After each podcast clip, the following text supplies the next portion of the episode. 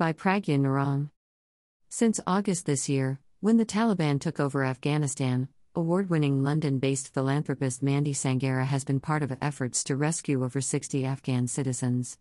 Women had grown used to their freedom in Afghanistan. This freedom is now at risk.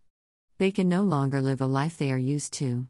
We cannot sit and watch it with our mute buttons on. We must intervene, declares the human rights campaigner who has been supporting victims and survivors of honor based violence and cultural abuse for over three decades.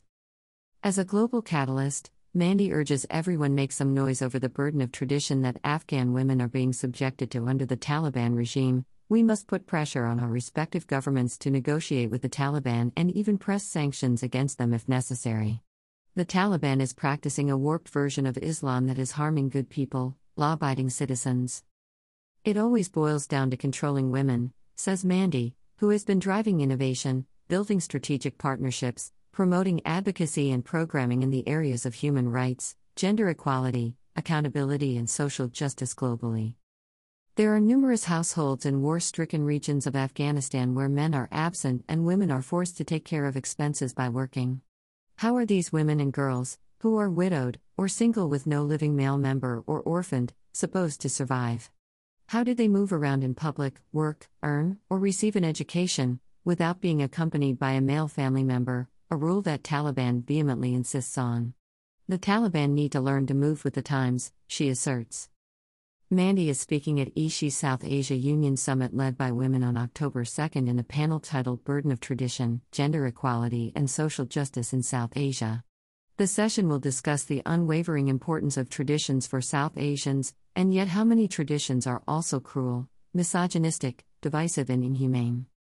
Mandy's own human rights journey started in 1990 when she helped a friend with a disability, who was forced into a marriage, escape. This opened her eyes to many similar practices happening in families of South Asian descent, even though they had been living in the UK for years or decades. She saw many other instances of forced marriages in the UK where emotional blackmail was used by families to coerce girls as young as 15 or 16 into marriage. Family members declared they would kill themselves if the girl didn't go along with the chosen match. Mandy currently serves as an ambassador and advisor for several charities and social groups such as Cy and has since supported over 200 disabled adults who have been forced into marriage. Read also, her sister's suicide turned Jasvinder into an activist against honor based abuse.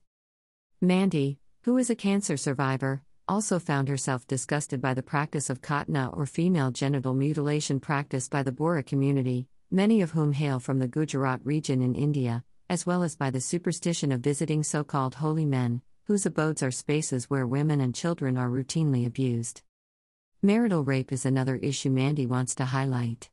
It is widely accepted in South Asia that, after marriage, a woman loses her say in conjugal rights, handing over the complete control of her body to her husband.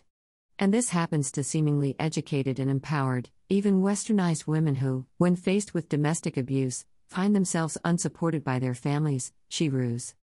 Mandy cites cases she has worked on in the UK where young men who may have been homosexual, impotent or disabled were forced to marry to put a curtain on their truths since it would damage the family reputation. Such South Asian families usually use their position of high status and money power to procure brides from India or Pakistan and, once married and in the UK, these innocent brides are forced to have intimate relationships with the father in law to ensure they produce a progeny, to save the family honor and continue the lineage.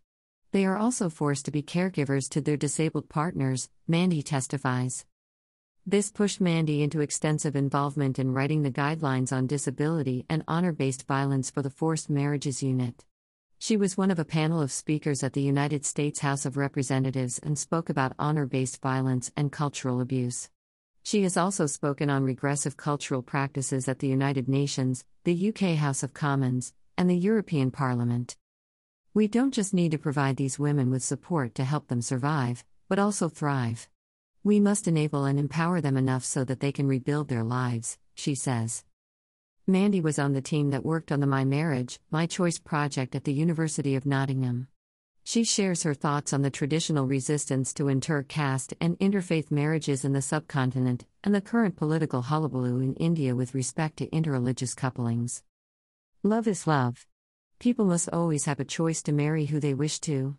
And while I am strongly opposed to religious conversion for marriage, if women have gone into it with an open mind and taken an informed decision, we need to respect their agency, says the TEDx speaker. Having said that, she cautions against forced religious conversions brought on after marriage, and stresses on how it is imperative that families support their daughters unconditionally, no matter who they marry. A woman marrying into another community is treated as a second class citizen by both her birth and marital family. What we observe in such cases is that if the marriage doesn't work out or the woman suffers abuse, she has nowhere to turn to, as her own family often cuts off all relations with her, she regrets. Historically, she informs, men have always tried to control women using tradition, and they shall continue to do it until we break the cycle of power and control. We need to give more women positions of power and control. For this reason, she believes the legislation against the practice of triple talaq was a good step in the direction of Muslim women's empowerment in India. All women have a right to live the way they want to, and they cannot be forced to toe the line of tradition. She also believes women who have been privileged enough to break the glass ceiling have a duty to send the elevator back down to support others who may be struggling for want of resources. Don't just mentor, but also sponsor these women and give them opportunities. The intention with which you do this work also counts, stresses Mandy, who worked with the European Parliament until 2018 on the issue of forced marriages, and has prepared a report based on information from the 28 EU member states and the selected associated countries. She wants to change the South Asian societal setup that restricts women to homes and keeps them away from public spaces. We must promote street safety through street lighting and other ways that encourage more women to come out. There is safety in numbers. Join Mandy Sanghera and 45 other eminent speakers at eShe's South Asia Union Summit led by women, October 2nd and 3rd, 2021, which will be broadcast live on eShe's Facebook, YouTube, LinkedIn, and Twitter. Participation welcome.